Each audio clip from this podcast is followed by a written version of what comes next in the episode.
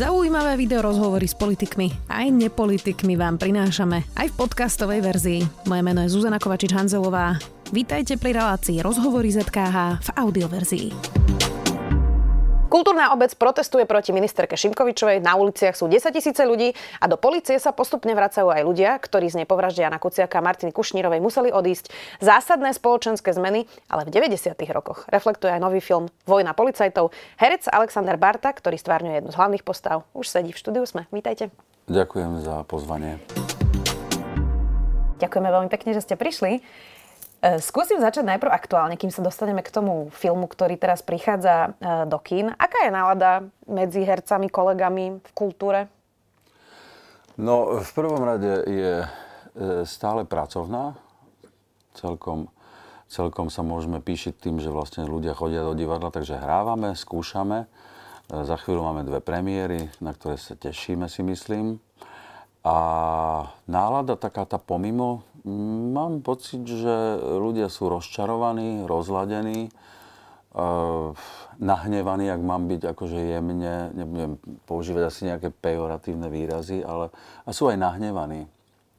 Takže sú také zmiešané pocity. A myslím, že nielen asi v súbore, ale asi v celej spoločnosti. Hmm. Inak všimla som si, že sú umelci, ktorí aj sa podpísali pod tú petíciu na odstúpenie ministerky kultúry Martiny Šimkovičovej. E, ale to môžeme dať bokom, lebo postupne vlastne táto vláda začala ukazovať, že čo v tej kultúre chce vlastne robiť. E, a vyzerá to zatiaľ na spolitizovanie fondov, spolitizovanie RTVS a spolitizovanie aj vedenia galérií a múzeí. Tak to asi úplne nevyzerá na nejaké slobodné časy v kultúre, nie? No, ja myslím, že to nevyzerá na slobodné časy nielen v kultúre, ale vo, vo všeobecnosti. E, istá časť spoločnosti to aj cíti aj to patrične dáva najavo, a to nie len tou petíciou, ale tým, že vlastne sú ochotní ísť naozaj vyjadriť svoj názor na námestie, hoci možno e, istí ľudia z koalícii to vôbec neberú nejak do úvahy. Ale ja si myslím, že ešte stále žijeme, alebo myslím si, že stále žijeme v demokratickom zriadení a v demokratickej spoločnosti, takže človek môže vyjadriť svoj názor. Skôr ma mrzí to, že sme dospeli do takého štádia, že sa to delí na priateľov a nepriateľov. Vy ste nepriateľské médium, aj, aj kadejaké iné médiá sú nepriateľské. Čiže vlastne ako keby tá ambícia upokojiť národ e, sa nejak e, nedarí zatiaľ v tejto chvíli a e, nevnáša to do spoločnosti ani pokoj, ani istotu, ale, ale ani nádej. Čo pre mňa ako, aj pre otca je celkom ako keby pre rodiča je to také zvláštne, lebo mám pocit, že práve pre mladých je e, tá budúcnosť nejak myslená. No a všetky tieto veci, ktoré sa dejú, to je jedno, či je to v kultúre, nenaznačujú, že by e, k niečomu pozitívnemu v tomto smere došlo. Hm, ja sa inak priznám, že už keby sme dali bokom e, nejaké tie politické rozhodnutia, na ktoré majú väčšinu, že mňa vlastne šokuje na tom dosť veľmi ten slovník politikov. Eh, Lukáš Machala posiela rektorku Vysokej školy výtvarných umení Bohonku Koklesovu k sporáku. Eh, premiér hovorí o ľuďoch ako o potkanoch. Eh, tak vy pracujete s jazykom, to je asi dosť dôležité, ako sa politici vyjadrujú, nie? No, sila slova je sila slova, tak to asi vám nemusím hovoriť, ale je, sú to veľmi silné slova a každý si ich môže vyložiť všelijako. Dá sa, totiž to zase dostali sme sa do do doby, kedy sa všetko relativizuje, spochybňuje, či je to pravda a vlastne sa to, e, sa to tak nejak zhadzuje a vlastne to, to není až také hrozné, no je to hrozné. Ten slovník je hrozný, je veľmi silný, je e, ponižujúci, je urážajúci a nemyslím si, že je to práve spôsob, akým môže e, táto vládnúca garnitúra vlastne ako keby upokojiť ak teda majú dobrý zámer, keď majú dobrý zámer upokojiť eh, slovenský národ, keďže oni sami tvrdia, že je strašne rozbitý a rozpoltený a eh, tak toto absolútne nie je cesta. Takže vlastne sila slova je a myslím si, že je to nehorázne, v podstate aj primitívne. A nemyslím si, že je to e, spôsob, akým sa to dá dosiahnuť. Hmm. No, ja som to hovorila na začiatku. Vojna policajtov je nový film, ktorý má e, teraz v týchto časoch premiéru. Tak ľudia by mohli mať pocit, že je to taká súčasná téma, tá vojna policajtov, lebo ju máme aj my. E, ale ono to je vlastne o 90. rokoch, je tak? Áno, je to presne o 90. rokoch. No, Arpad Šoltes je vlastne autorom románu Hnev, podľa ktorého vlastne vznikol aj tento filmový scenár. A ja si myslím, že je to dosť dobrý materiál na to, eh, aby sa ukázalo to, čo v tých 90. rokoch naozaj bolo. Lebo to naozaj bolo, je to fakt. My sme veľmi mladá krajina, takže to nie je až tak ďaleko. To, je, ešte ne, to bolo vlastne nedávno. Ja som bol tínedžer a zažil som teda kadečo. Mimochodom som Košičan, tento príbeh sa odohráva v Košiciach, takže zažil som tam kadečo. E, samozrejme, ako tínedžer veľmi okrajovo, nebol som členom žiadnej organizovanej skupiny zločineckej, takže, takže, takže v, v tomto ohľade nie, ale musím povedať, že e, tým, že mám pocit, že ľudia zabúdajú, tak je úplne dôležité točiť takýto film. Ja mám pocit, že jednak mám 17-ročnú dceru, ktorá si, netuž, to, si to nemôže pamätať, to je prvá vec. A potom sú tu aj 30, 30 ktorí si sa narodili, v de, dajme tomu po revolúcii, oni si to tiež nemôžu pamätať. Tak buď sa to dozvedia z dokumentu, z filmu, z kníh, e, z internetu a tak ďalej. Takže je množstvo kanálov a ja si myslím, že je dôležité točiť takýto film. Jednak aj preto, že vlastne mm, tá dnešná doba ukazuje to, že až tak veľa sa možno nezmenilo. No, dostaneme sa aj k tomu, že čo vlastne si z toho zobrať do tej súčasnosti, ale vlastne s kým je tá vojna tých policajtov v tom filme? V princípe tam ide o to, že e, policajná dvojica narazí na prípad, kde jednoducho človek, teraz sa to volá, že závadová osoba, alebo e, kriminálnik, kriminálnik zrazu e, sa zistí, že že je prepojený na Slovenskú informačnú službu alebo tajnú službu a to, tie nitky vedú ešte vyššie. No tak zrazu, zrazu tie indície sú také e, pre tých policajtov, no tak strhne sa nejaká vojna. No. A samozrejme, niekto e, je za spravodlivosť a niekto je skorumpovaný a tú spravodlivosť nechce, aby vyšla najavo. No ja som si prečítala, že vy tam hráte postavu policajta Mikyho Mika. Miky Miko, áno. E, a vyhrávate inak často negatívne postavy, táto je pozitívna?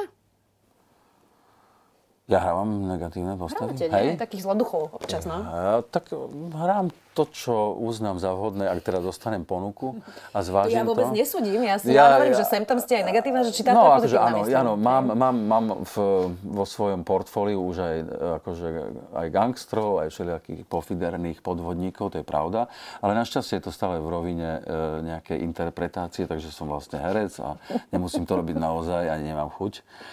No áno, je to policajt, ktorý v princípe je spravodlivý, ale používa na to možno svojské metódy, keďže je taký, aký je, lebo má nejakú povahu, ale tak to nebudem prezrázať úplne všetko. E, nech prídu ľudia do kina, myslím, že sa to oplatí vidieť, ale to chcem povedať, že je, bojuje za spravodlivosť, ale veľmi svojský. Mm. Je, nie je to, ale neprekračuje pri tom zákon. Možno niečo si prispôsobí tak, aby mu proste tá spravodlivosť niekde akože vyšla. Hm. Inak e, viem si predstaviť, že tie kostýmy musia byť kúzelné v tom filme, lebo tie 90 boli divoké aj čo sa módy týka. Tak na to ste si zaspomínali, keď ste zrazu museli chodiť v tých 90-kových kostýmoch? Ja myslím, že Katka e, Štrbová Bieliková, ktorá bola vlastne návrhárkou kostýmov, E, sa mohla úplne realizovať. E, takže sú tam aj šušťaky nejaké, sú tam aj nejaké kožené bundy, ale v také ešte aj s takými jemnými vypchávkami tu na pleciach, takže je to také, že polosmiešne. Tie obleky tiež boli kadejaké, aj, vlastne, aj farebne, aj strihovo. E, zaujímavé boli ešte vlastne ani nie, ale aj kostýmy, ale, ale, ale rekvizity.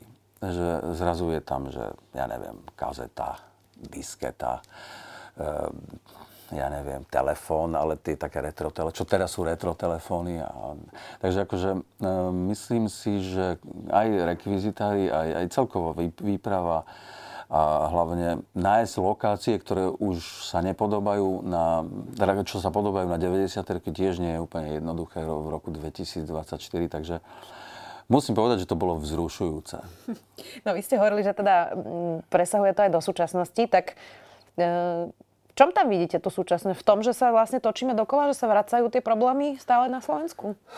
Ja mám pocit, že to je možno asi nejaká generačná záležitosť, že kým sa nevymení niekoľko generácií, tak vlastne ako keby sa nezmenia ani myslenie. Myslenie politikov, myslenie aj ľudí. No, mám pocit, že ľudia, ktorí sú, sú v súčasnej politike, a to teda hovorím naozaj sám za seba, mám pocit, že um, ešte stále funguje, fungujú možno z nejakých iných princípov, iných režimov. A niektoré veci si prispôsobujú na svoj obraz a na svoju, na svoju predstavu, ako by to malo byť. A nemyslím si, že je to úplne cesta, lebo ja mám pocit takisto, jak sa vyvíja kultúra, jak sa vyvíja medicína, tak by sa mala vyvíjať aj politická kultúra a tá bohužiaľ ako keby niekde stagnuje, mám pocit. Takom. Mm. A hlavne, čo je úplne najzásadnejšia vec, a to je to, že e, tí politici si, ja neviem, či neuvedomujú, ale oni sú tu pre nás. Oni sú platení z našich daní, je cca 5 miliónov oni sú platení z našich daní. Oni, ja mám pocit, ako keby si e, tak nejak akože zobrali to, že tak teraz som vyhral voľby a ja budem teraz tu vládnuť a všetko, ale ja aj keď nesúhlasím s niekým, e, stále by ma mal reprezentovať. To znamená, že e, je, je, on, on je tam kvôli nie, nie, ja som tu kvôli nemu. Akože, a to, toto je, mám pocit, že je dosť zásadné a to je troška pomílené. Hej, no, je to taká služba, málo kto to tak vníma, máte pravdu. Um, no, je tam presah aj do toho, že mečiarizmus 90. roky, mám si takto aj ten film predstaviť, lebo ono je to niekedy ťažké reflektovať takúto nedávnu históriu. Tí ľudia ešte stále žijú, veľa ľudí to aj zažilo, možno vtedy bola tiež veľmi rozdelená, polarizovaná spoločnosť, možno na to rôzny názor, tak zasahuje to nejakým spôsobom do um, aj mečiarizmus, obraz Ukazuje sa tam aj tá politická situácia tých Zuzana, na 100%. Áno? Na 100%. Dokonca je tam aj jeden záber, kde sa vlastne ten premiér vtedajší objaví, ale len zo zadu uh-huh. a, a je tam. Film dokáže všetko, takže vlastne zohnal sa taký človek, ktorý sa zozadu podobal na neho, tak tam hrá, síce len na chvíľu a je tam. Takže vlastne áno, je to, to sú tvrdé mečiarovské roky, ako keby 90. Hm, tak teším sa na to, že si to pozriem. A inak distribútor hovorí o filme Vojna policajtov, že to bude film, ktorý pohne spoločnosťou. V čom pohne spoločnosťou? E, to povedal distribútor. no, tak pohne? To ja vôbec neviem. neviem, napríklad film Svinia, čo je vlastne, ak by som to mal tak nejak povedať, že je v podstate skoro z tej istej kuchyne, tak ten úplne pohol spoločnosťou, lebo bol tak načasovaný, neviem, či zámarne alebo náhodne, v princípe je to úplne jedno, bol vtedy, keď bol a on pohol spoločnosťou. Hovorí o tom aj tá návštevnosť. A či tento, neviem, e, Rudo Birman, ktorý je vlastne producentom aj režisérom, toto je mimochodom jeho režijný debut, hovorí, že film by mal byť e, udalosť.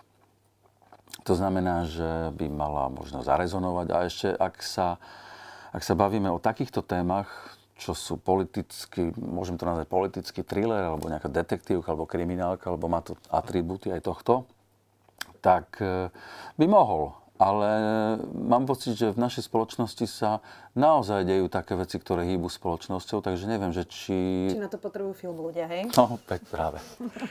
tak uvidíme. No, um, vy, uh, je to neuveriteľné, že čo vy všetko stíhate, lebo som pozerala, že v koľkých vlastne hrách vy v divadle hráte, koľko, 10 máte hier, či tak nejako? Neviem to z hlavy, ale takých 11-12 asi neviem. Často točíte seriály aj filmy. Tak okrem toho, že ako sa to všetko dá stíhať, tak v čom je iné točiť film a hrať e, v divadle. Možno si to ľudia nevedia predstaviť, lebo stále ste herec, stále interpretujete. Ale v čom je to iné? Byť v tom divadle versus natočiť takýto film? Je to veľmi jednoduché. V divadle sa odohrávajú veci v ten večer, v tú hodinu, v tú minútu, v tú sekundu a je to totálna prítomnosť. To znamená, že ten divák vidí toho herca naozaj tam, že je, naozaj, že sa spotil, naozaj sa smeje, ukazuje emócie, hrá situáciu, hrá nejaký charakter, nejakú postavu, takže hrá nejaký príbeh. Takže vlastne e, divadlo je o tomto. Častokrát si ľudia akože neuvedomujú, že sú v divadle a sa hrajú s telefónmi, prípadne jedia, prípadne neviem čo, niektorí aj e, to hlasno komentujú, takže vlastne nemajú, mám pocit, že oni teda možno majú pocit, že sú v kine a že si to môžu dovoliť a kedykoľvek si nás pretočia. No nie je to tak. No, a čo... to vyrušuje, keď No, vyrušuje to aj nás a vyrušuje to aj, myslím, že ostatných mm. divákov. Tak keď človek si kúpi lístok do divadla, tak chce mať možno nejaký zážitok, tak asi pravdepodobne by mi to vadilo, keby ja som bol v hľadisku. No a čo sa týka filmu, no tak film je tiež o emóciách, tiež o príbehoch, ale je to úplne iná herecká disciplína. Tam už naozaj to je aj o strihu, aj o hudbe, aj o kadejakých iných veciach, ktoré tej emócii dopomáhajú.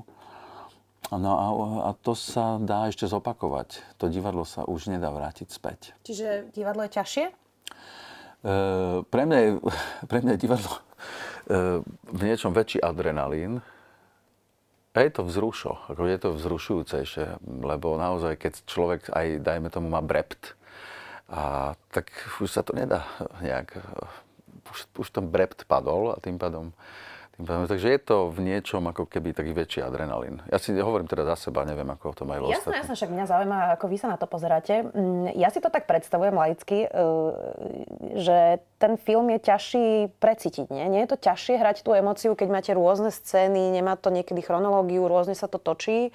Nie je ťažšie sa dostať do tej emócie, ako tá hra v divadle, ktorá celá nejako vlastne prúdi v celku? Nie, nie je to ťažšie si tú emóciu vlastne privodiť?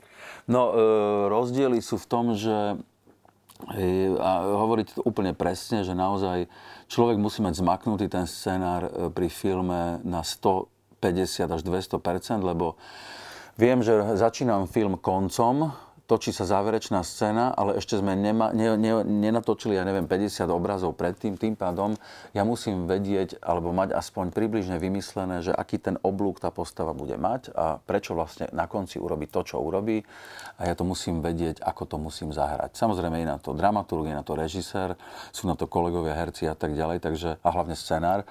Takže vlastne um, tam tá súhra týchto vecí je. Je pravda, že v divadle, e, u nás v divadle sa štandardne divadelná hra skúša 8 týždňov. No a potom to vyústi v nejakú premiéru, ktorá potom sa, potom sa to reprízuje. Hrá sa to s tým, že ten človek, keď o 7 vyjde na to javisko, tak my preto sme unavení po tom predstavení, lebo my za dve hodiny vlastne prežijeme život niekoho a to je vyčerpávajúce. Akože málo kto si to uvedomuje. Dokonca mám aj kamarátov a priateľov, ktorí sa ma pýtajú, že počuj, ale po tomto predstavení už vlastne zajtra máš voľno, nie? A že no nemám úplne voľno, lebo mám skúšku a večer mám zase predstavenie. Počkaj, ty akože po takomto výkone ešte ideš na druhý deň pracovať? A? Že áno, idem pracovať. Takže vlastne je to, je to na, naozaj náročné. Takže keď človek za dve hodiny prežije nejaký príbeh, dajme tomu aj vraha, ako je Macbeth, eh, tak eh, je to, je, je to naozaj ako keby vyčerpávajúce. Často, keď som chodia herci na rozhovor, uh, prizná sa, že ešte nikto z nich nepovedal, že by tá najobľúbenejšia disciplína bol film alebo seriály a všetci povedia, že srdcovka je divadlo. Prečo? To neviem, prečo to hovoria. V mojom prípade e, pre mňa je určite divadlo srdcovka. Jednak e, my na škole sme sa učili viac menej na tých divadelných princípoch, lebo v podstate hranie pred kamerou je iné ako je hranie na javisku. To znamená, že úplne iné eh, herecké prostriedky musíte voliť na to, aby ste zdelili nejakú informáciu alebo emóciu alebo nejaký pocit tomu divákovi. To je prvá vec. No a druhá vec je to, že, že, že divadlo je, je také, e, taká disciplína, poviem to herecká, že vás núti veľmi, e, vás udržuje v nejakom tréningu tým, že ja v podstate každý druhý večer hrám, tak som neustále nútený e, byť v nejakej mm, hereckej kondícii. Takže vlastne to divadlo nás udržuje aj rozmýšľať, aj byť pohotový. E, takže je to, e, to divadlo naozaj, ako, ja neviem, keď majú športovci tréning, tak my tiež trénu, to je pre nás tréning. Je to pre nás aj skúška je tréning a aj to samotné predstave je pre nás tréning, aby sme sa udržali v nejakej hereckej kondícii. Poviem to na príklade. Máme herecké prázdniny dvojmesačné, júl, august. E, človek sa vráti po dvoch mesiacoch, nehral, dajme tomu, nič, bol pri mori alebo mal dovolenku, oddychoval a v septembri sa vráti a zrazu musí začať zase hrať. Takže zase nie je to úplne jednoduché sa po dvoch mesiacoch len takto akože vrátiť. Takže zrazu sa musíme rozhýbať všetky tie motory a, a takže je to, v, tom, v tom je to akože náročné. Takže je to aj taký, to divadlo je aj perfektný tréning a hlavne nás to udržuje pri mentálnom nejakom, nejakej v nejakom, nejakom leveli, aby sme vedeli, lebo človek dostane aj komplikované veci hrať. To znamená, že dostanete hrať človeka, ktorý je ťažká psychologická nejaká záležitosť. No a to človek musí naozaj sa pripraviť. Na štud... Asi to aj predstiť, nie? No, minimálne určite áno. Čo hráte najradšej? Dá sa to tak povedať? Ja najradšej hrám príbehy asi, tie sú pre aj divákov asi najzaujímavejšie. Keď je nejaký príbeh, to, to je myslím, že... Um, ale ak sa pýtate na žáner, mám rád aj komédiu, ale musí byť dobre napísaná, lebo rozosmiať ľudí e, si myslím, že je veľmi ťažké. A v dnešnej dobe už úplne. Myslím si, že je to vzácnosť. A ja by som bol veľmi rád, keby sme sa smiali, pretože smiech lieči. A ale mám rád aj tie ťažšie veci. Mám, mám ich rád, lebo človek sa potom môže rýpať aj v iných zákutiach svojej duše a musí um, loviť nejaké svoje, svoje autentické možno prežitky, ktoré kedysi zažil a, a tak ďalej. Takže vychádzať zo seba, zo svojich skúseností. Takže e, neviem to úplne pomenovať, ale e, som rád, že ešte ma stále obsadzujú aj do toho, aj do toho. Rozumiem, máte to také e, diverzifikované. No ešte, keby som sa teraz oblúkom vrátila späť trošku e, ešte k tej politike alebo spoločnosti, tak umelci, herci, speváci, hudobníci často dráždia politikov. Máte nejaké vysvetlenie, že prečo práve umelci tak dráždia politiku? Neviem, že či majú byť prečo podráždení. Ak vo vyspelej spoločnosti si myslím, že, a vždy to tak bolo, že umenie a divadlo, ale nielen divadlo, proste skrátka umenie, lebo u nás, keď sa povedie, povie, že divadlo, tak sa povie, že no jasné, tí herci, ale to není o hercoch, tam je strašne veľa tanečníkov, spevákov a tak ďalej, takže e, ľudia si predstavujú, že to je vlastne henten, henten a čo zase chce a čo zase si otvára ústa. Nie, proste skrátka jednoducho my svojou prácou sa snažíme nastavovať nejaké zrkadlo spoločnosti, ukázať aj to, čo je dobré, aj to, čo je zlé. Že ja neviem, netvrdím, že všetko my teraz akože kritizujeme, alebo, alebo že náročky robíme, aby, aby, aby, aby sme tu miešali nejak ako keby emócie a vášne a tak ďalej. To vôbec nie je o tom. Ale si myslím, že odjak živa e, umenie malo nastavovať zrkadlo aj tomu kráľovi. Však ten šašo, konec koncov e, si robil srandu z toho kráľa, aby mu nastavil to zrkadlo lebo my nás volajú aj komedianti a neviem čo, takže vlastne my nastavujeme zrkadlo a myslím si, že na tom nie je nič zlé. Vôbec na tom nie je nič zlé. Čo je to, že umelci sú o mnoho slobodnejší? Myslím teraz vo všeobecnosti ako povolanie, lebo mnohí sa naozaj neboja sa ozvať a povedať svoj, svoj názor, veď tak to má vyzerať samozrejme, ale, eh, ale je mnoho ľudí, ktorí majú strach napríklad sa ozvať proti nejakým eh, krokom. Ja neviem, teraz som videla Kamilu Magálovú v RTVS, ona hovorila, že teda nech si ministerka Šimkoviča kúpi kabelku zo Šupolia a nie od LGBTI dizajnerov, no. že sú to také aj niekedy ostré, uh, aj keď trestné vyjadrenia. Tak, Aké trestné? Trefné. Trefné, trefné, trefné hovorím, trefné. Um, tak čím to je, že tí umelci sú takí slobodnejší v tej spoločnosti? Neviem, neviem čím to je. Možno tým, že riešime práve cez tú robotu strašne veľa tém. My prichádzame do, e, do stretu s takými divadelnými hrami a s takými vecami, kde vlastne riešime kadečo. A to je jedno, či to je ruský autor, či je to anglický autor, či je to američan, či je to slovák. To je jedno máme takú širokú škálu ako keby tém, ktoré riešime v divadle, že je to úplne prirodzené, že zrazu možno, že máme prehľad, to je jedna vec. Druhá vec, e, máme e, isté, istý záujem. Ja si myslím, že vo vyspelej e, demokratickej spoločnosti by človek mal vedieť svoje práva aj svoje povinnosti. Tak my vieme aj svoje práva, vieme aj svoje povinnosti.